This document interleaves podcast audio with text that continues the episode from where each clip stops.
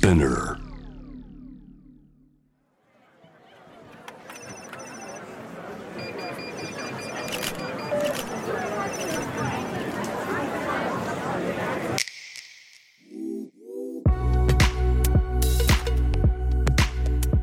Behind the Change 社会に変化をもたらしているリーダーたちの活動の裏にあるモチベーション葛藤取材記事や SNS の文字数内にはまとまらない思いとここだけのお話とは？活動してて本当はどうなの？世の中をベターにするために行動しているゲストとともに綺麗事だけではないリアルな裏話をお届けします。ぜひこのポッドキャストを聞いている皆さんも疑問に思っていることや社会活動についての質問などあれば Behind the Change の公式インスタグラム behind underbar the underbar change をフォローしてご意見ご相談たくさんいただければと思います。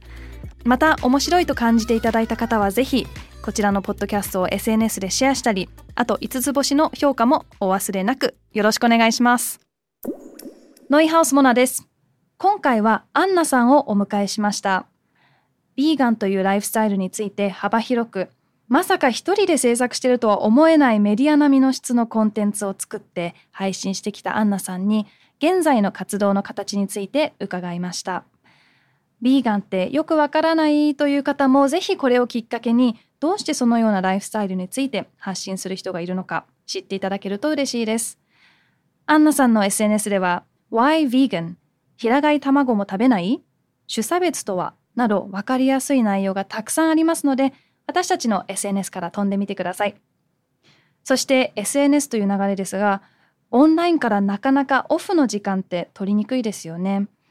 最近まで意図的にとっていた社会活動からのお休みは何がきっかけだったのかそしてご自身にどういうインパクトがあったのかも聞いてみました。本当はすごく普通な人なんだよと明るくお話しいただいたアンナさんの温かい人柄が伝わるエピソードでもあります。Let's go backstage.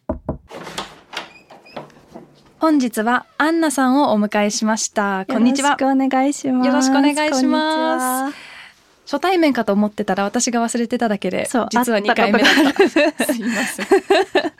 それも覚えてないというはいあれなんですけうんど、事前なんか。ねそう、ねやっぱりうんインスタグラムでずっとつながってたというのが、ねおしゃべりしてたから。そう。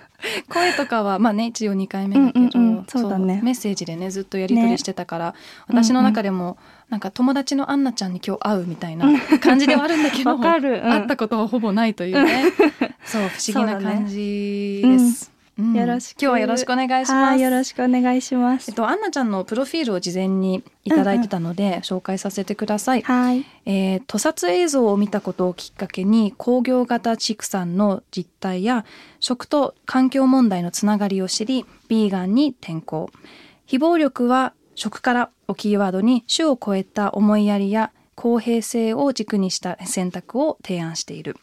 循環を意識したサステナブルなライフスタイルやビーガニズムについて発信しながらコンテンツマーケターとして環境保護や環境教育に関わる、うんうん。ということをいただいています。はい、そうなんです。はい。はい。ね、お仕事とは別で、まあ、うん。発信っていうところで私はすごくアンナちゃんのうん活動になんか引き込まれたというか、うんうんうん。やっぱりアンナちゃんの、まあ、インスタグラムが主なのかなと思ってるんだけど、コンテンツってすごくなんか一瞬見るとライフスタイルみたいうんうなん。形で、なんか色もねすごい今日もなんか 素敵な薄い緑のお洋服で。をね。あやっぱりそうなんだ。そうそうそう。ね白とか。観でって感じで。そうだよね、うん。そうそう。柔らかいなんかこう色を出したくってなんか柔らかい色でライフスタイル発信したりとかしてたけど、でもビーガニズムっていうちょっとなんか世間的には過激って言われちゃうものうんうんも私の大事なライフスタイルの一つだからそれをなんかこう発信していって、うんうん。うん、モナちゃんとはそこで結構分かり合ってつながってって感じで。ねいや本当にだからこうね入り方としてあなんかすごい可愛いアカウント みたいに見たら おおなんか結構濃い内容っていう。中身は結構濃いそう。かもしれない。ねだからそこがでもすごいあの魅力というか私はそこでなんかそうどっぷりハマってたっていうか、ありがとう。でもアンナちゃんはなんか自分が今何をしてる人って言われたらうんうん。どう答えてるの、今は発信をちょっとお休みしてるから発信者って感じではないっていうか今環境問題発信を仕事でしてるから、それはなんかこう友達とかにも「どういう仕事してるの?」とかって言われると環境問題の発信とかって話をするんだけど発信自体はヴィーガンはちょっとお休みしてて、うん。なんかこう今どういう人って聞かれると普通にただ OL をしてるって感じうんうん。なんだけど、でも常にヴィーガンのこととか環境のことは考えてて、うん。なんかこう機会があったら話したいとかあるしなんか今日出たのもちょっと発信の裏側とか、うん。どうして休んでるのかとかるよ。ちょっとアクティビズムの裏側を話そうと思ってきました。ねだってそのまあ、OL って簡単にまとめるけど、でもインスタグラムのフォロワー数1万2,000人以上でその中にはねすごいなんか有名人って言われるような人もねなんか。そうそうフォローしてくださってて、うん。いや本当にびっくりするしモナちゃんとは一回話したんだけどそのインポスター症候群、はいはい。なんかやっぱ自分が一生懸命頑張ってた時はすごい走り続けてたからなんかそういう人にフォローしてもらって嬉しいしなんか見てもらってるって感覚の方が強くて、うんうん。あなんか自分が心の内側に抱えてたこととかってなんかこう結構みんな実は考えてる考えてて、見たいって思ってくれるんだっていう気持ちもあったけどなんか注目されればされるほどあれ？なんか私そんななんかこう運が良かっただけで、はいはいはい。なんか周りに発信をこうシェアしてくれたりとか広めてくれる人がこう恵まれてただけでなんか私の実績じゃないのにとかいろいろ考えちゃって なんかそのなんだろう発信者とかっていうこう何タグにうん。押しつぶされそうになっちゃったりとかして、なんかこういうのに出るのもすごい悩んでて。あ本当？悩んだんだ。そうそうそう。なんかやっぱりなんかみんなの中でなんかこれぐらい発信してたすごい人みたいなこう、うん。なんか出来上がってるけどなんか実は発信してる人とか、まあ、アクティビストって呼ばれる人ってみんなすごい悩みながら、うん。なんかこうこんなこと言って大丈夫かなとか結構考えながら発信しててなんか言葉強いかなとかやっぱ書くとき考えるし、うん。自分のコンテンツがこう人に嫌な気持ちをさせないかとかすごい考えるからなんかこう強い人なんかこうひ意見を言うのに躊躇のない人って思われちゃうとなんかこうどんどんそれに縛られて、うんうん。なんか強くいなきゃとか正しくいなきゃとかすごい考えるようになっちゃってちょっとなんか自分らしくなくなっちゃったからお休み必要だなとかいろいろ考えなてそう今はちょっと発信を横に置いて仕事に集中って感じだけど、でもビーガンやめたわけじゃないし、うんもちろんそうだよね。そうそうなんか種を超えた公平性とかなんか平和とかすごい考えててそうそのあたりはモナちゃんもすごい共感してくれる部分が。してるしてる。いやもう本当にそこもすごく共感するしそのねエンポスターシンドロームって言われるそのね。自分じゃないみたいななんかそこの目立っているっていうかこう前に出ている人が自分じゃないんじゃないとか、なんかその自分の中の気持ちと表に出てる形がなんか一致しない感じだよね。うん、そうなんだよね、やっぱうん見せるものと見せないものが結構はっきりあるから、うんうんなんかビーガニズムに関してもなんかこういう風に見えてほしいなとかやっぱ自分の中であったりとかへしえ。てちょっと待って待って。見見せてない部分って何？まず。なんだろうなんかふ多分みんなが思う以上に普通の人たち、なんかこうビーガンで例えば私はやらないけどなんか路上活動とかされる方とかもなんか私も昔はすごい怖いっていうイメージがあってあそういう人たちが？そういう人たちに対して、なんか自分もビーガンなのになんかこう横目で見てちょっとしなんか見ないふりしちゃったりとか、なんか入りにくいなとかあって多分自分の気質に合ってない、やっぱりり自分が内気だからなんかこう前に出れる人に対してそもそもなんかこうデモ活動とかも気候変動もいっぱいあるけどなんか私はやっぱりどっかでなんかこう引いちゃうというか引いちゃうというのはなんかドン引きとかじゃなくて、うんうんなんか一歩引いちゃうの。はいはい、なんかそこに入りきれない自分がいてなんかそういう意味では本当にただただ普通の人だからなんかみんなと同じように OL だし、うん。なんか疲れて帰ってきたら ネットフリックスつけてはい。アニメ見て、そうね。なんかもう今日は何も考えたくない無理みたいな日も結構あって、なんか本当に普通なの。だけどなんかみんなには常に考えてる人、なんか頭の中が社会問題しかない人ぐらいに思われちゃったりするから なんかこう、これも考えてるんですよねあれも考えてるんですよねとか言われちゃって。あ何その例えばビーガニズムだけじゃなくてだけじゃなくて。他の問題とかももちろん考えてますよねとかってこそとう。でもなんかもちろん知ってるし考えてることも、うんうんなんか自分も学び途中のことも結構いっぱいある。うん。なんか人権問題だったりとか他のその他の社会問題ってなんかそれの件に関して私立場決めかねてるんですとか、うん。なんかまだ勉強中でわかんないんですうん。みたいなことも結構あるのに、なんかそういうことも絶対こうなんかはっきり正しい意見を持ってるって思われちゃったりとかしてなるなんかそういうみんなのイメージの中で結構苦しんじゃって。うん。うん、なんかそれもあって一回なんか自分らしく戻るために発信会ちょっとブチってき切ってみようとかいろいろ考えて。そうだよね。なんかこの1年でも、うん。アンナちゃんあなんかインスタグラムにちょっといないなーっていう時も多かった うしんうん。うんなんだろう。でもそれがすごい意図的な休みだったんだね。そうそうそう。いい休みだった。今はなんだ、まあ、今休み中？まだそうなんか発信自体はまだしてなくって、うん。でもなんかちょこちょこストーリーとかで戻ってきたりとかしてて、なんか見てくれてる人たちは そう見てる人減ったけどでもなんかやっぱりあ戻ってきたと思ってくれてる人もいるから、うん。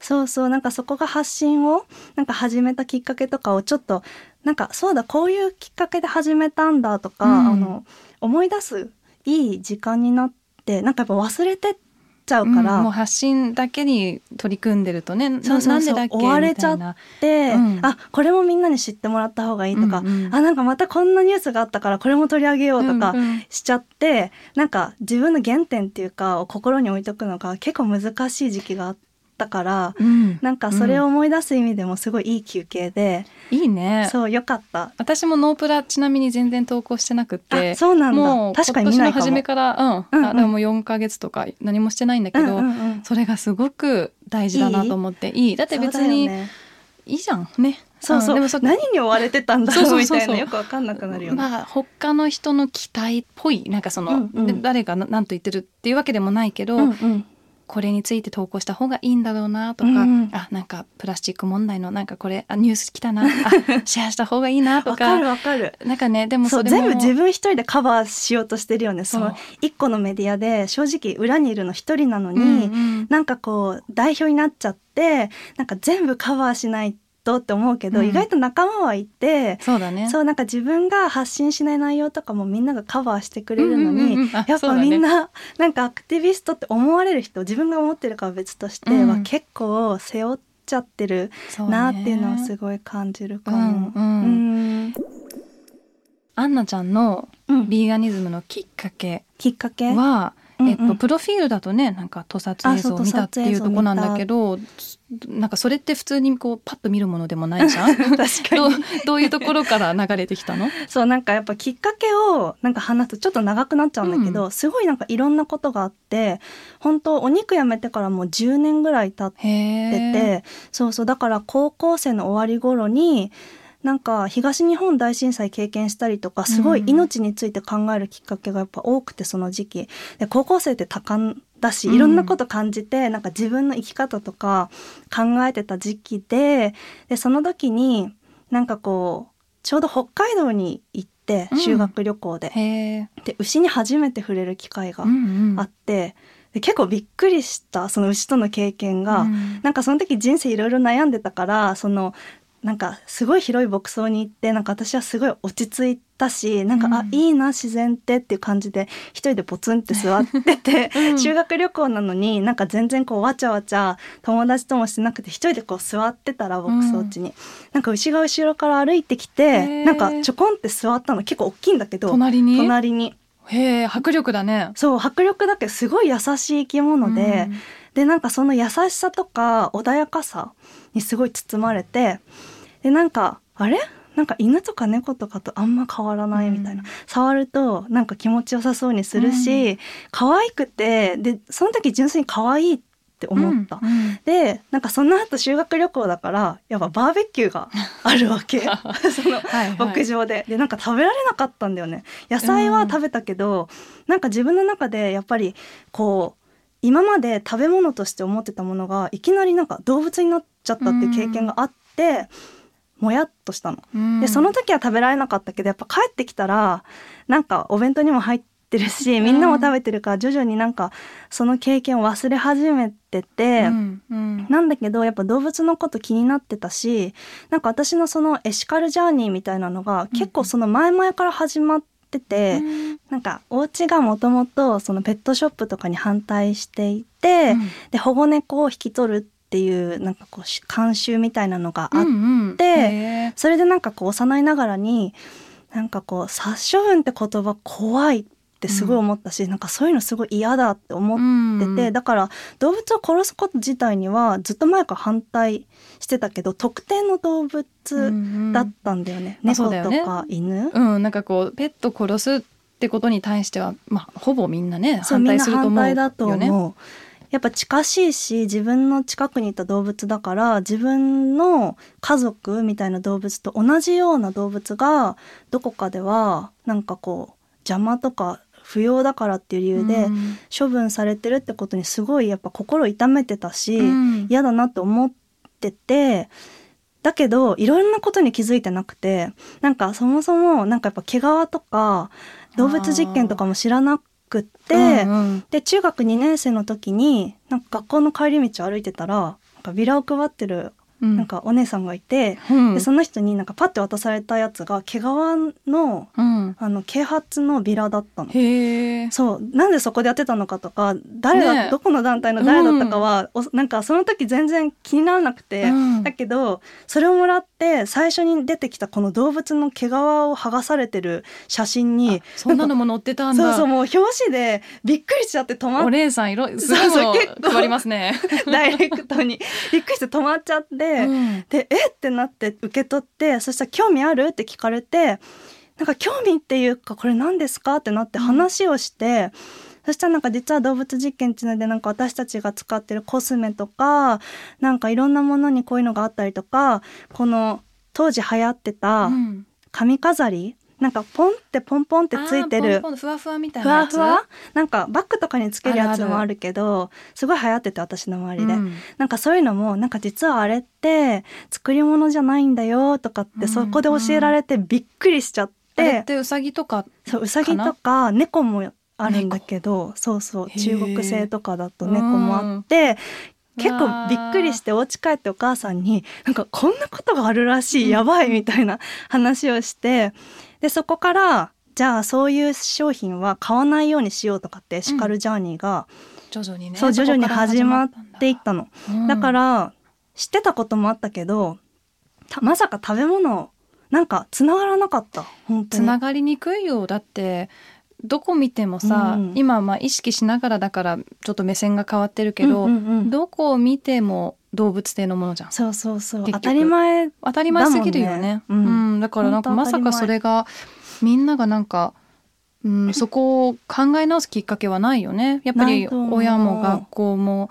政府も、うんうん。みんなが、やってること。ねうん、言ってるからだからまさかねなんかそれがもしかしてちょっと違うかもとかってうんうんうん思わないよね、あんまりね。なんか正しい正しくないっていうよりはそれがなんか自分の理念に反してるとは全く考えたことがなかった、うんうん。なんかこう動物を傷つけたくないってなるべく優しく生きていきたいっていうのはあるのに、うん。なんか自分が毎日なんかどこか遠くで、うんなんか動物が傷つくことに加担しちゃってる？ってことに本当に全然気がつかなくて。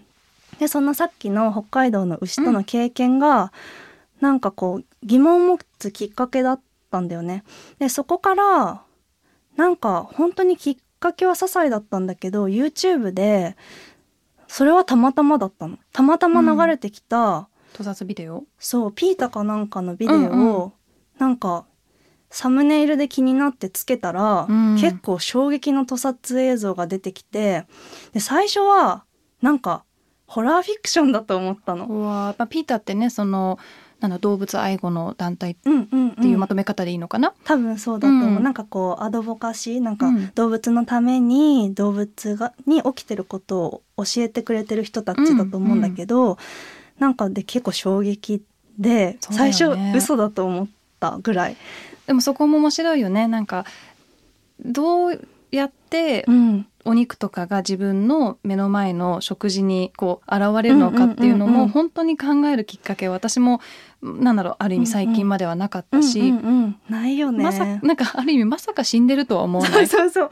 あのバカバ死んでるとは思ってなかったっていうのがうん本当に不思議。だよね。なんかなんなら多分なんかある日突然なんか老衰みたいな感じでパタって死んだやつをなんかもらってると思ってたぐらいなんかすごいそこの部分を美化しちゃってたし、うん。なんか動物だけど多分苦しんではいない？なんかそんなことがこの世界で正当化されてるわけないしみたいな、うん。本当そういう世界を生きてたからなんか自分の世界観と自分が買ってるもの？うん。の、で起きてる世界が違いすぎてそうだね。すごい衝撃を受けてでそこからもうお肉食べたくないっていう風に、まあ、母に伝えてやめたの、うん。結構すぐやめて、すごいね。そう見てから。なんかもう衝撃すぎてあなんか同じ目で見れないし無理だって感じの方が私は強くてやめちゃって、だけどなんかその時は乳製品とかもやめてなかったし卵も食べてて、うんそこも聞きたかった。うんうんうん。あのやっぱりさ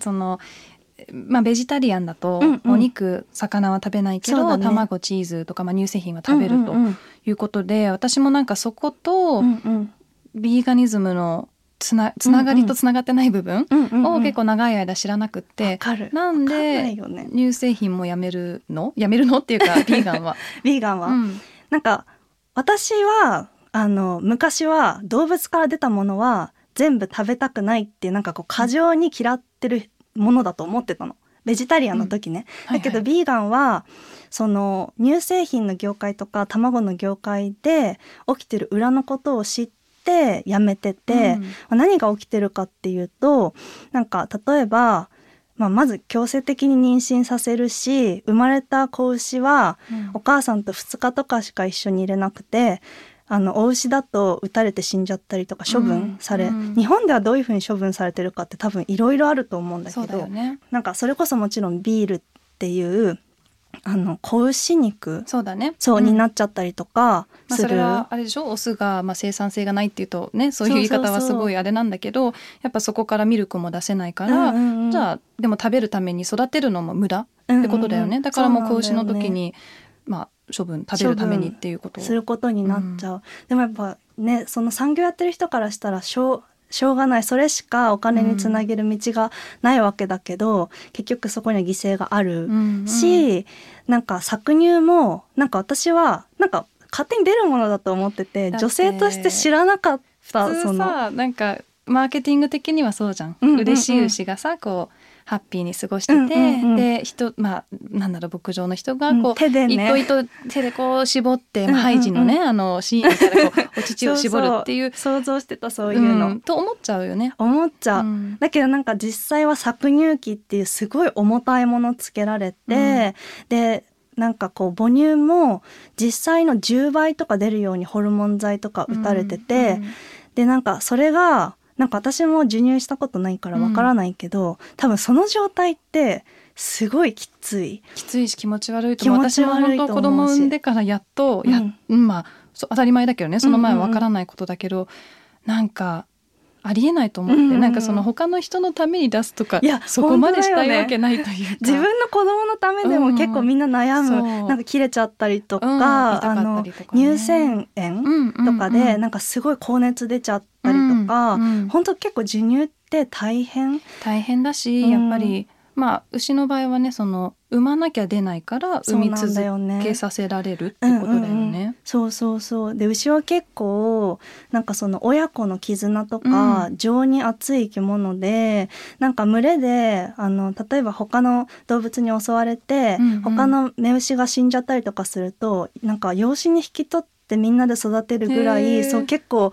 あったかい生き物だから、うん。やっぱりなんかこう子牛を取られたりするとなんか何日間も泣いたりとかするらしくて、なんかそういうのを知っちゃった。で多分多くのビーガンの人がこういうのを知ったりとか映像を見てあれ？みたいな。なんかうん。牛乳とか乳製品ってなんか分けてもらってる？って思ってて、なんか直接的には傷つけてないって思ってたけど違ったそうだね。って気づいたところがやっぱりなんかそのベジタリアンからビーガンに移行する人たちの大きな理由かなって思うしそうだね。なんか乳製品業界も卵の業界も結局なんか埋めるとかうん。出せるって月日が限られてるから、うんうん。やっぱりいつかは食肉産業になっちゃう。そうだね。そうそうそう。その子たちをなんだろうなんか定年後もずっとなんか養い続けるみたいな感じだから、産業の人からすると、うん。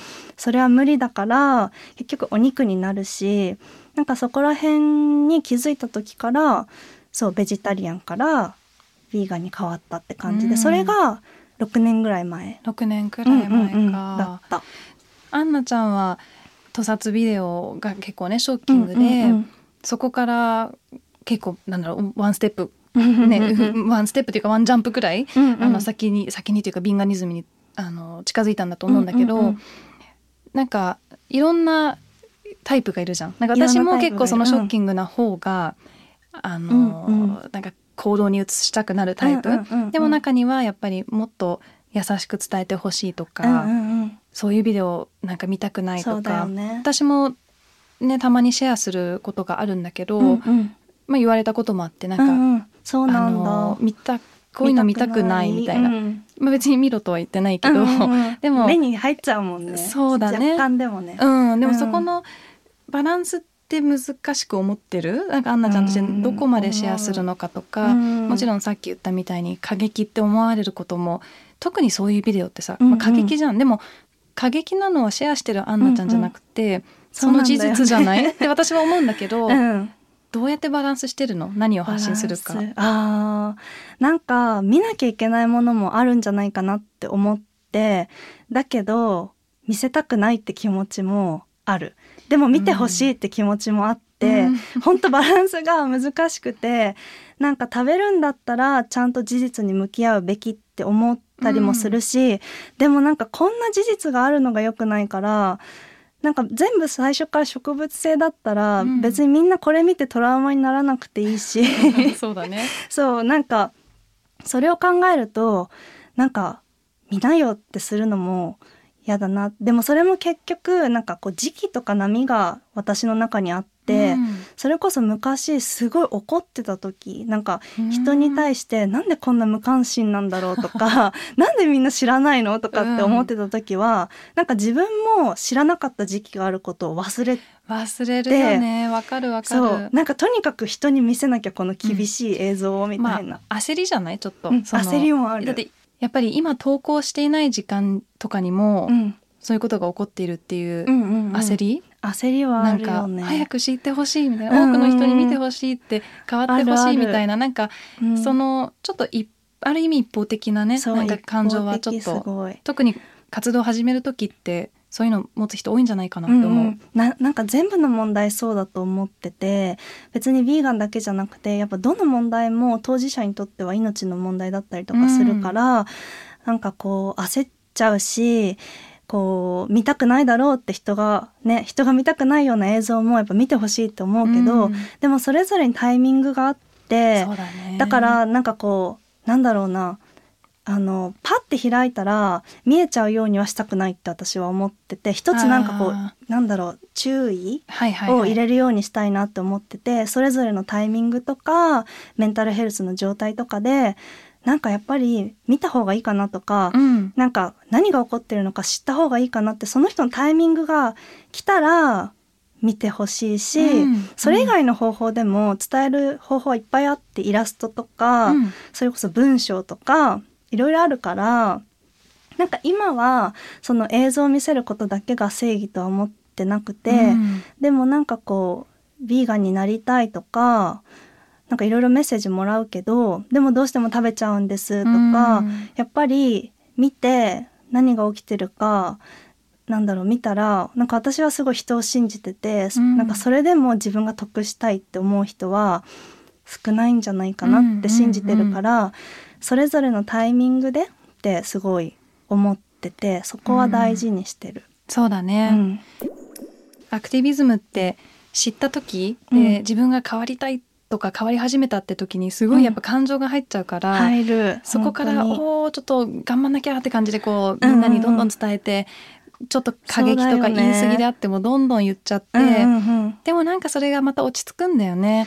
今アンナちゃんが言うように、わあね他の人のタイミングだとか、うん。自分も知らなかった時があるとか、うん見れない時自分もあるなとかあるんだよね気づけるんだよね。こう、うん。うん。他のアクティビストの人たちが上げてくれてるものもみんなが一生懸命作ってるものだから見たいって思っても、うん。やっぱりどうしても自分のメンタルヘルスの状態とかでいや今日ちょっと無理っていうあるあ時もる。あるからでそこの繊細さって人によって本当違くって、うん。なんかそういう血が出るものとかが本当になんかその人も気絶しちゃうぐらい無理って人とかもうん。いるわけだから、なんかそれをやっぱり強制することはできないししたくないし、うんうん。そうだね。そこのバランスは、うん、気をつけてるしでも葛藤がいっぱいある。うん。見てほしいな、でも見せたくないなとか、うんすごいなんかいっぱいあって自分がどう思われるかっていうよりはなんかやっぱりその見た人がの心のこととかみんながみんないいメンタルヘルスのケアの仕方を知ってるわけじゃないから、うん。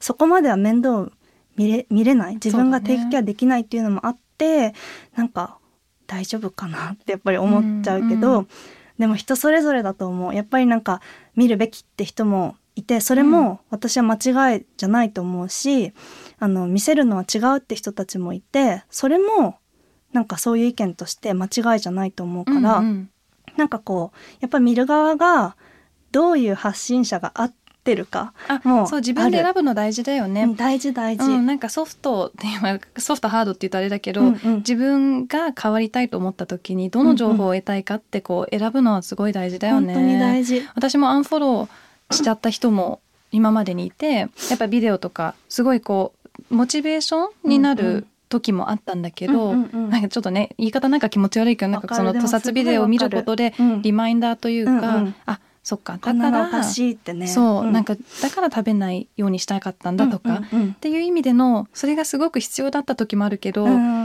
なんかね他の理由で気持ちが落ちてたりとかする時にあなんかこう日々その人のコンテンツが出てくると、うん。あ無理と思ってね。もうアンフォローとかもうん。した、だからそれもはね選択だようん。ね。必要ななんかその責任感でもあるよね、うん。発信者うん。に全部責任を負わせるんじゃなくて、うん。うん。じまあそうそう見る側見る側としてね、ん。そうそう選んで。だからなんかこの発信の仕方とかもなんか私の発信の仕方が必ずしも正しい、うんうん。みんなにとってわけじゃなくて例えばなんかこう批判されがちになってしまうような発信も間違ってるとかじゃなくて誰かにとっては正しいし、うん。その発信の仕方だから気づける人が本当にいて、うん。だからなんかこう誰かには届くからその内輪でこういうやり方は良くないとか言っててもなんかあれ？敵そこじゃなくない？みたいな、そうなんだよね。そうそう。敵とかじゃないんだけど、うんうん。私たちが立ち向かってる社会問題のこう大きいシステム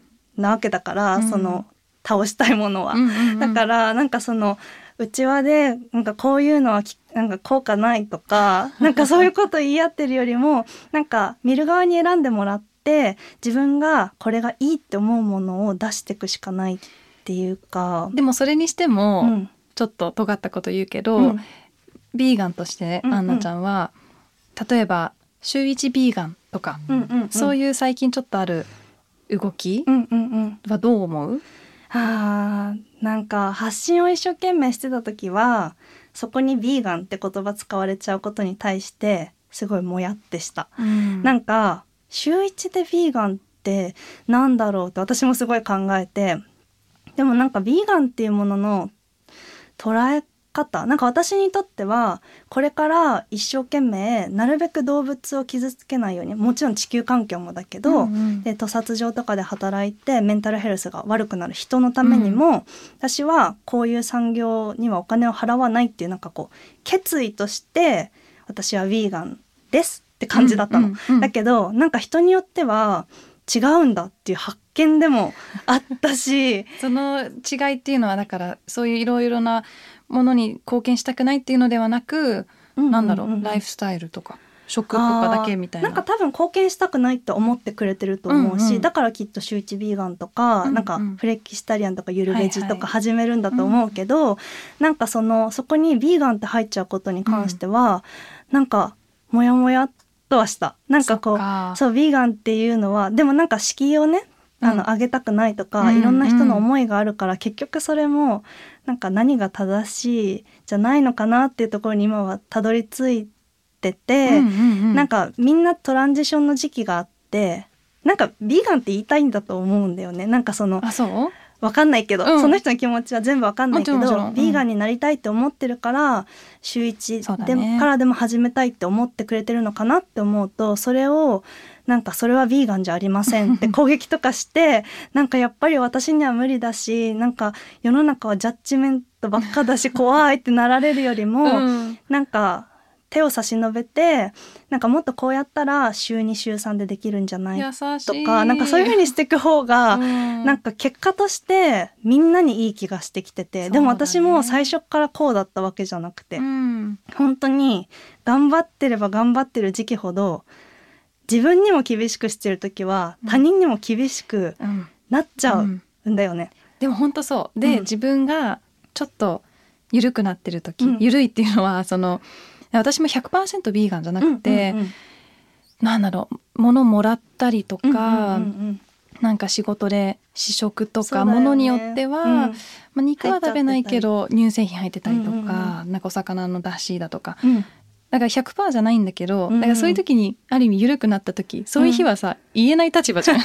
だからなんか厳しくはないみたいな。だからその自分の矛盾だよねそこわのそこも戦い続けけてる感じ。うん、なんか常に良くなろうと思うことになんか重きを置きたいっていうか、なんかこう完璧で正しくあることに重きを置いちゃうとみんな苦しくなると思ってて、なんかやっぱ社会システムがなんかその中でも私は多分ストイックにやってる方なんだと思うけど、でもそれでもなんかこう普段生活しててあそうだ私ビーガンだとか思うことないの。発信してると私そうだビーガンだって思うんだけど、うん。普段意識もしてなくて当たり前に植物性のものを選んで当たり前に避けてて、うんうん。もうなんか習慣みたいな感じなの。うんうん、でなんかその自分の世界に動物性のものがないのもよし今日もビーガンやり遂げたみたいなのも 別にないし。もう何年も経ってるとそういうこともないんだろうね。当たり前化しちゃっててだからなんかそのビーガンアクティビストとして常になんだろうなこう尖ってシャープでいたいとかも、うん。なくてそうだね。でもなんかそこら辺は本当に人それぞれの考え方があるから難しいところではあると思うけどなんか人に対なんだろう私もすごい経験上人に厳しくなりすぎた時期っていうのがあって、うん。でなんかそれがあってここにたどり着いてて、うんうん。なんか人とぶつかりすぎちゃう時期があってそれは発信者とじゃなくて日常生活の人。あーリアルな関係性？リアルな人。そう。なんか自分がビーガンになりたての時にやっぱ正義感メラメラで。燃えてる。そうそうそう。なんかやっぱ知ったばっかりでもちろんなんか今もそういう熱意が薄れたとかなくなったってわけじゃないんだけど怒ってた。すごい怒っててその事実に対してもだし、うんうんあの自分も知らなかったくせに知らない人に対して。わかる。だってさそう。1ヶ月前は知らなかったのにさみたいな。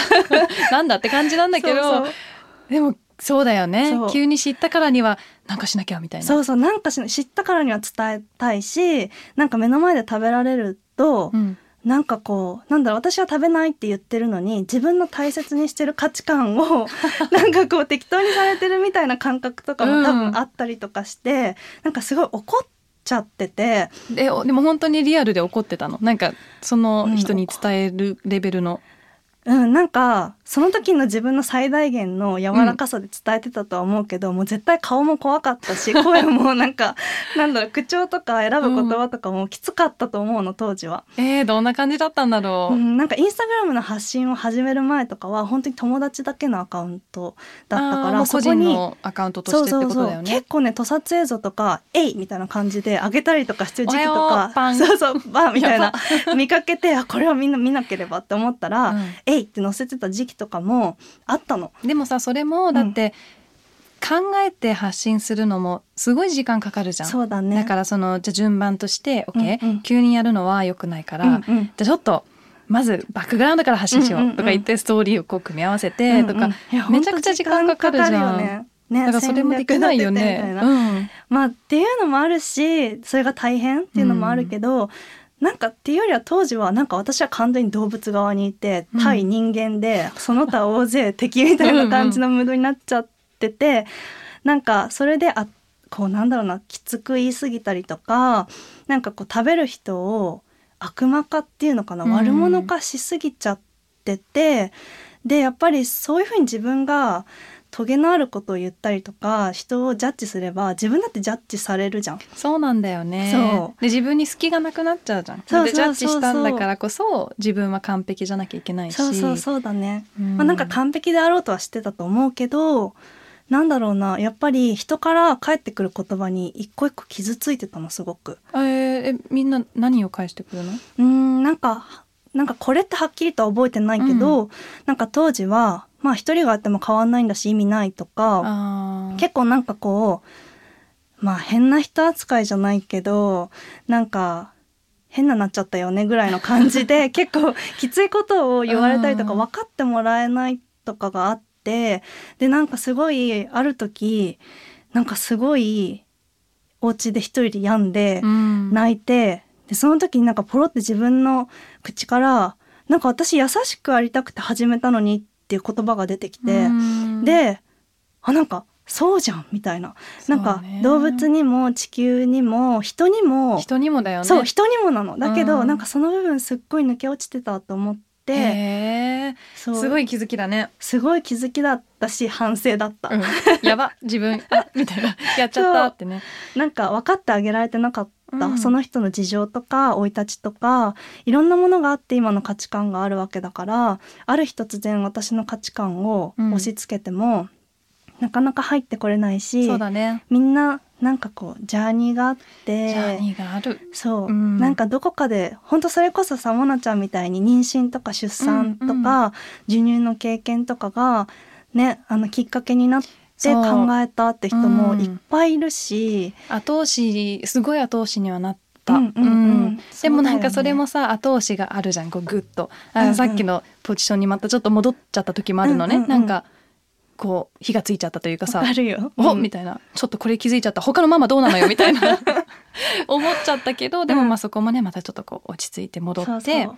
まあ自分はそういうねそういろんなタイミングとこう種がいくつかあったからこそうんうん。今ここにいるんだから、でプラスでまだ知らないこともあるじゃん、そういっぱい知らないしとかできいないこととか、うん、だからまあまあまあね、うん自分にも他人にもそうだよね。優しくうん。だね。そうだからなんか私と世界っていうよりは、うん。本当になんか私も世界の一員でみんなで学んで良くなっていこうみたいな感じのスタンスじゃないと、やっぱりきつくなってくるしその発信者って呼ばれることがなんか重荷になったのも多分なんか私は常に人よりもなんか一歩も二歩も先を走ってる人っていう感じが、そんなことなくって私も一生懸命こんなちょっとヴィーガンって生きづらいなとかやりづらいなと思う世界で一生懸命ベストを尽くしてて、なんか常に学び続けてる。なんかあこういう動物搾取もあったんだ知らなかったとか、うん。今だって常にあるし例えば最近知ったものとかなんかある？最近は動物搾取じゃないんだけど、うん。なんかレンコンの栽培。レンコン？そうちょって意外すぎた。でなんかうん。水鳥がすごい犠牲になっってるっていうのをアニマルライツセンターのウェブサイトで知って、なんでなんで？なんか多分ねネットの関係とかだと思うんだよね。あじゃあ例えばその、うん。鳥に食べられレンコン食べられないようにネットを張ってて、そこにこうつかま捕まっちゃうというかそうそうなんかこう捕まりやすいネットなのかな、うん。わか詳しくはわからないんだけど、うんうん。なんかちらっと見てえなんかそれもえー、でもレンコン好きって思って。レンコンまずそこだよね。そうそうそうでもうんレンコンはやっぱりやめたくないし、うん。なんか他に方法ない。レンコンやめたくない。っ てそこまで浸透してるもの。そうなんかいろいろ本当常に学び続けてて、うん。なんかだからそこになんか一貫性うん。をすごく求められる。なんか特にビーガンに対して悪いイメージを持っちゃってる人はでもこうじゃん。でもこうじゃん。って例えばそのレンコン一つにしろ、でもレンコンでは水鳥が犠牲になってるらしいよ。なんで食べるの？って言われちえゃうとでもさそれすごくフェアじゃないと思ってて、難しい。だってその人がじゃあある意味ねその完璧って言葉使うけど似合ってって言うならそうだけど、うんうん。全然ビーガニズム関係ない人がなんでレンコンの私 ことを私にするのみたいな感じじゃない？うん。でもなんか多分正しい VS 正しいになってるのかなあーまあだからこっちも力入っちゃうしね。そうそう。なんか多分ビーガンの人たちはもうとにかく正しさをうん。人に押し付けたい人たちだって思ってる人たちがいてなんか別にそうじゃなくてより優しい世界にするために何の行動をとるのが今の自分にとってベストかってみんなで考えよ、みたいな感じ、そううんなんだけど、うなんかそこがやっぱりそれぞれのコミュニケーションもあってなんだろうツイッターとか見るとよくね喧嘩みたいになっちゃってる人とかもそうなんだ。そう見るしでもそれもなんか悪いとは思わないっていうか。喧嘩も悪くない？なんか喧嘩自体を正当化するってよりもなんかその例えばすごいきつい言葉でうーん反論してるビーガンの方もそこにはすごい大きな思いがあるわけで、うんで私もそういう時期があったしなんかそれをでもこういう言いたい気持ちはあるよ。うんなんか、うんうん。だってこうじゃんみたいなのあるけどだけどそれをその言い方で伝えたとしても相手は何も心開いてくれないしとかっていうなんだろうな。なんかそこにたどり着くまでってそれぞれのうん。やっぱりなんか心の成長とか経験とか、いろんなことがあるからなんかそれを私がなんだろうな。それは違うと思うとか、うんなんか言わなくていいんじゃないかなってところが私の今のうん。立場。それこそそのそれを見た時にどう思うかだって変化ししてて。そうだね。そうそうそう。昔ね過激だと思ってたこととかうんが、うんうん。今だとある意味なんかなんか普通レベルまで来てたりとか。そうだね。なんかそこも変わるよね。そうそう。変わってく。アンナちゃんはでも自分のことなんか最近さアクティビストじゃないとあそうそう。かなんか肩書きどうしようってなんかみんなにさ投げてたよね。あのアイディアくださいみたいな。アイディアくださいって投げた。なんか肩書き問題でずっと悩んで。肩書き問題。いや面白いことにこのポッドキャストでもすでに、うん。いまあ、何人かのゲストがうんうんうん。肩書き問題というものにうん。ついてお話ししてて、あ本当に？そうだよね。選びにくいとかいらないんじゃないとか。わかる。いらないんだよね。いらない？いらない。なんかむしろそれに縛られちゃってあの自分が息苦しくなっちゃったの、思うなんか別にあのビーガンって名乗りたくないとかなんかそういうのじゃないんだけどなんか私はアクティビストって言葉が特に自分に重くのしかかるものなの。へえそうなんかこれは人それぞれだからうん。私のこれはもう個人的な完全な意って今日はアン見ナちゃんがゲストだもん。だけどなんか私はアクティビストっていう言葉にすものすごい覚悟を感じるの。アクティビストっていう言葉にはなんかすごい覚悟を感じるっていうのとなんか私がアクティビストのイメージがすごい強そうう。んなんか過激じゃなくて強そう。なんかメンタルが強そう。そうかもね。うーん。なんかこううん。ハキハキしてて人前も大丈夫で。面白いねそうのイメージが。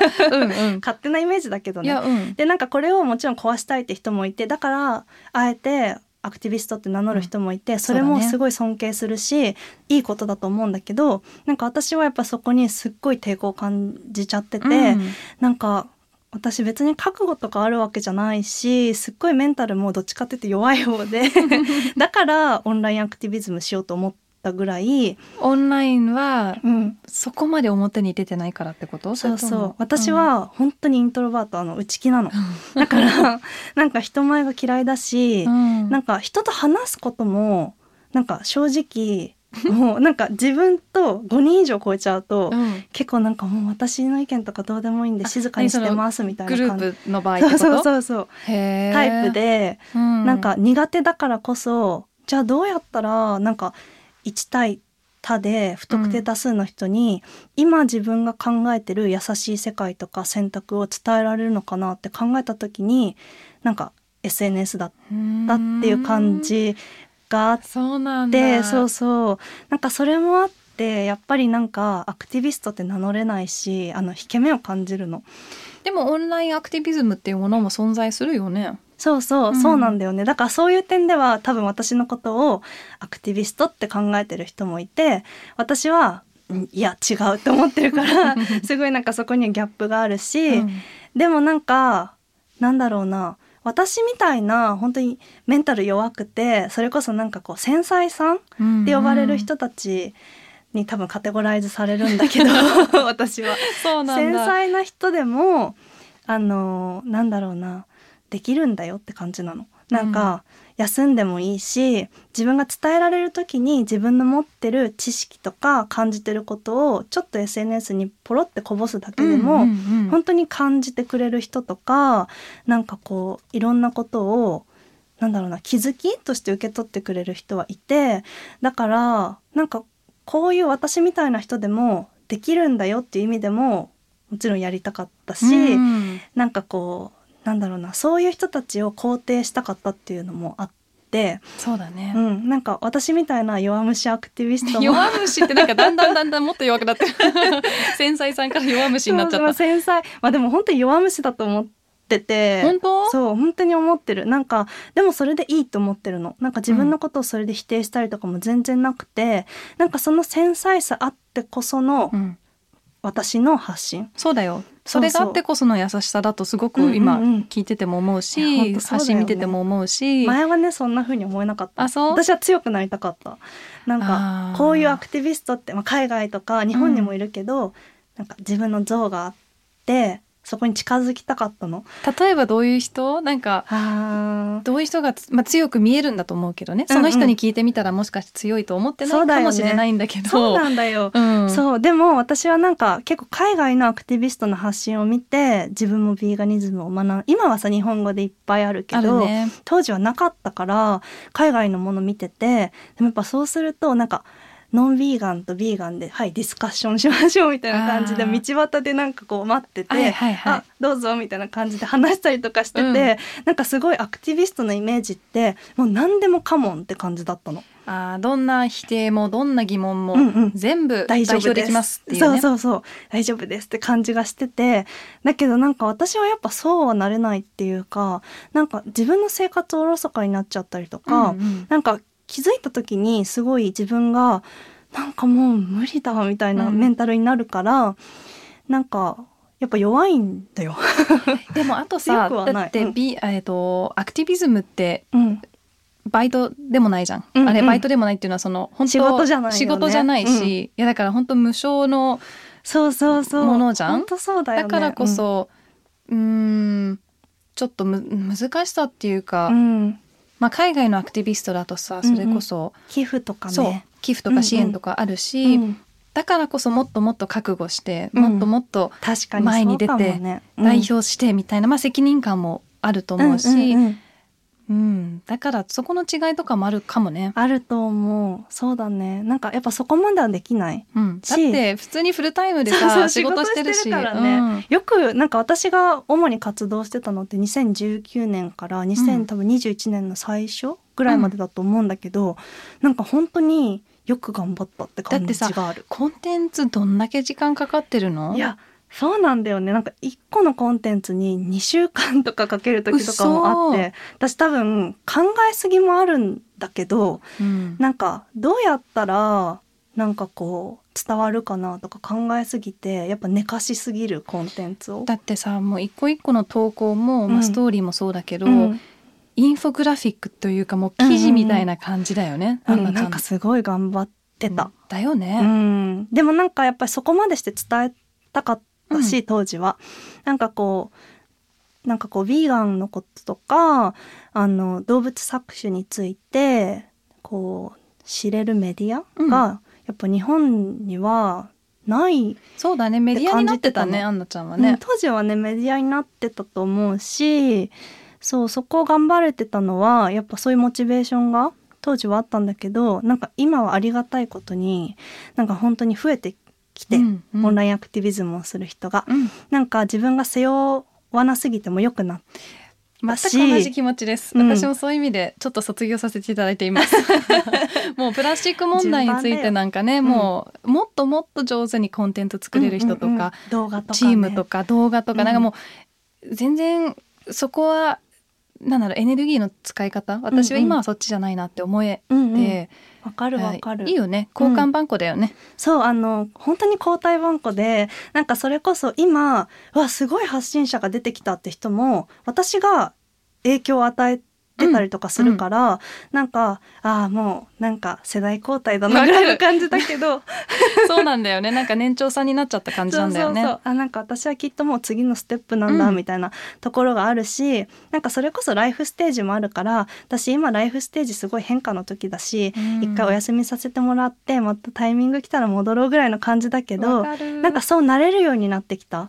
うんそれを自分まあ自分を許してあげるというかね、うんうんうん。だからこそ今やってる人も走り続けないといけないわけじゃないっていうのをすごいなんか頭の片隅に置いといてほしいなって思う。なんか自分が休んだら誰かがなんかまあ新しい人出てきたりもするし、うんうん誰かがまた始めたりとかもする。うんから本当にそれこそ私がやらないと誰もいないとか、うんそんな背負わなくても誰かがやまあなんかたなんだろうな。他人任せではないんだけど、うんうん。なんか本当に交代なの。だからアクティビズムはずっと24時間365日走り続けてないとあなたはアクティビスト失格ですみたいなのも絶対にないし、そうだね。そうなんかそれはみんなのメンタルケアとしてもなんかみんなの頭の片隅になんかぜひ置いといてほしいなって、うん。自分が体験して思うこと。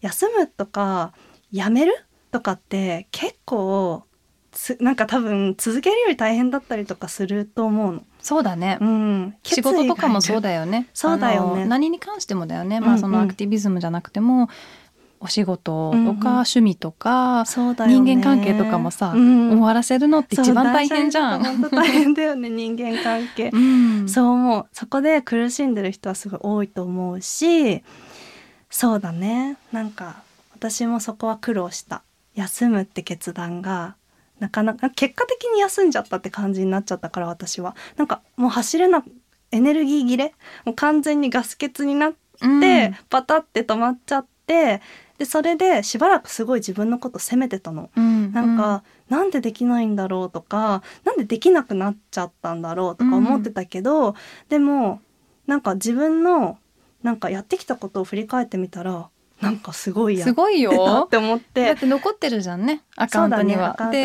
はで。それは古くならない情報もすごく多いし、うんうん。今でももちろんシェアし続けてる人も多いと思うし、私も戻ってるもん。アンナちゃんのアカウントに。なんか自分が言葉で説明できないこととか、うんうんえなんで例えばわかんないけど蜂蜜ってなんでビーガンの人食べないの？とか、うんうん。うんえっとみたいな。ちょっとアンナちゃんなんか投稿あったからみたいな感じで使わせてもらってるし、いや本当にありがたい。うんううん。ん、だからそれはもう物として財産として続くし、うんうんうん。そうだね。今できた時間でうん。何をしてるの？今？うん。今はなんか本当にただただあの普通の27歳の生活をしてると思ってて、うんなんかネットフリックスでアニメ見て ねアニメ好きだよね。そうアニメコロナ禍でハマっあそうなんだ。てそうそうそう。で友達なんか多分やっぱり人間関係がすごい狭まっちゃったのこの数年で。なんか、うん。アクティビズムのひをやってる人ばっかりになっちゃっあー友達とかが？そうそうそう。やっぱりへー。合わなくなってっちゃったりとかそれこそ私のアカウントを見ててあれなんかちょっと最近もう会いづらいなと思った人もいたと思う、うん。やっぱアクティビズム感がすごすぎて。うん。なんかそれもあってアニメっていうのがすごいなんかこうそういう共通点ない友達とも喋れるうんすごいいいきっかけになってて、みんなやっぱりねなんか25から27くらいってどんどん人生変わってったりとか仕事とかに没頭してたりとかして、うん。意外と共通点がなくなってったりとかするねタイミングだったから、うんうん。なんかこれ見てるとかじゃあ前の友達にそういうのを振ってみてまたこうあ関係性会うようになが。った友達もいる。あそうそうそう。本当最近とかもなんか久しぶりに会って、うん。なんかそういえばさずっと前にこのアニメおすすめされたよね見たよとかって話とかもして、でなんかそこでなんかこうあれ？なんか変わってないじゃんあんなみたいな。ななんかすごいいなんか尖った人になっちゃったと思ってたけどなんかビーガンビーガンみたいな、だけど、なんかあれ全然中身変わってないってなってすごい打ち解けて、なんかまた会うようになったりとかそれこそアクティビズム頑張ってた仲間も集まるとアクティビズムの話ばっかなんか環境問題の話ばっか、動物の話ばっかとか、うんうん。なんか平等搾取とかなんかこんな話題でいっぱいだったのが、ね最近このアニメ見てるのみたいな感じで結構なんか「え私も見てるよ」みたいな感じで、うんなんか実はみんな息抜きにアニメとか、ね。ドラマとか見てたりとかして、うん。なんかちょっと離れられるきっかけうん仲間同士でもになってて、すごいいい息抜きというかいいなんだろう話題にもなってうん。てすごい楽しいし。えーすごい楽しさがめちゃくちゃ伝わってくる。楽しいのアニメはなんかうん。勇気ももらうし、うん。元気もいっぱいもらえて、うんうん。だからそうそう最近はよなんか暇な時間は結構そういうことに使ってるかな、仕事して疲れるともうアニメに走るって感じかな。すごい。なんかアンナちゃんのうん、まあ、今までもそうだったんだろうけどね、うんうん、なんかそのそのままのアンナちゃんがこうもっともっと出てきた感じがする。そうだね。すごい怖がってた。自分のそのままを見せることに対して、うん。なんか多分やっぱり私の中にあったアクティビスト像を私が追ってたから、はいはいはい。こうでなきゃみたいなのうんうん。がやっぱりあって、だからそういうなんか自分の緩い部分とか、うん。なんか実はえなんか実はおっちょこちょいだしなんか天然みたいな部分とかもなんか自分でいやなんかしっかりしなきゃみたいな感じでやってたこととかを、なんか別に私は私で普通の本当に普通の人なんだしそこになんかビーガンっていうタグがちょろってついててなんか世界が優しくなるように伝えたいだけなんかだから本当別にそのままでいいんだなって思えるようになってきてこれも本当ジャーニーなんか、ジャーニーだうね、ん、自分を受け入れるジャーニうんまあうん。一人一人もちろん自分自身のジャーニーがあるし、ー、うん。そのままアップもあればダウンもあればっていううのをたどっていかなきゃいけないけど、でもうんアンナちゃんみたいに、うん。こういうジャーニーもちろん続くけどね、うん。だったんだよ今まではっていう話を今聞けたことで、うんうん今の時点の自分を受け入れられる人とかも絶対多くいるし、うんねなんかその、まあ、参考にしてっていうかねうんうん。ポジティブな方に迎えると思うから、本当。本当今日はなんかすごいいろいろなお話やっとアンナちゃんについて知れたっていう感じで、ね。うん。みんなに明かしてこなかった自分うん。をここで出せて本当に嬉しいし、ありがとう。ありがとう。エクスクルーシブだね ここだけの話よっていう。本当ここだけの話をたくさんできてよかった、ありがとう、うんありがとう本日お迎えしたのはアンナさんでした。ありがとうございました。ありがとうございます。このポッドキャストはスピナーのほか Spotify や Apple Podcast、Google Podcast などで聞くことができます。最新情報は Behind the Change の公式インスタグラム behind underbar the underbar change で発信していますのでこの番組と合わせてぜひフォローお願いいたします。ノイハウスモナでした。See you next time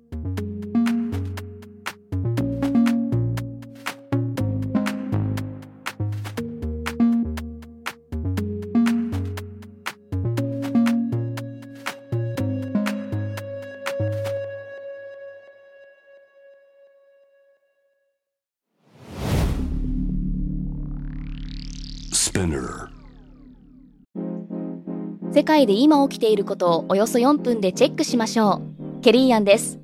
Quartz Daily Brief ではニューヨークで配信された最新のグローバルニュースをいち早く日本語に翻訳し、平日の朝声でお届けしています。Quartz Daily Brief 世界のビジネスパーソンに必要な情報をあなたに。Have a nice day!